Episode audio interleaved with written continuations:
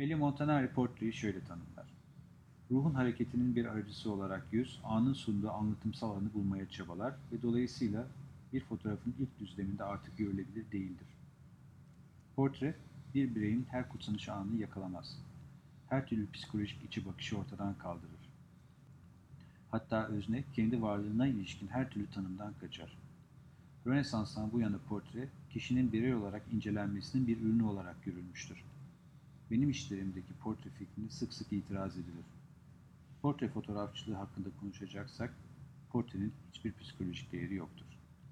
Buradaki fotoğraflar portre olarak çekilmedi. Bunlar bir eylem olan işi ve işin merkeziliği karşısında sanatçı egosu yok olduğu anda maskenin düşme anını yakalayan fotoğraflar.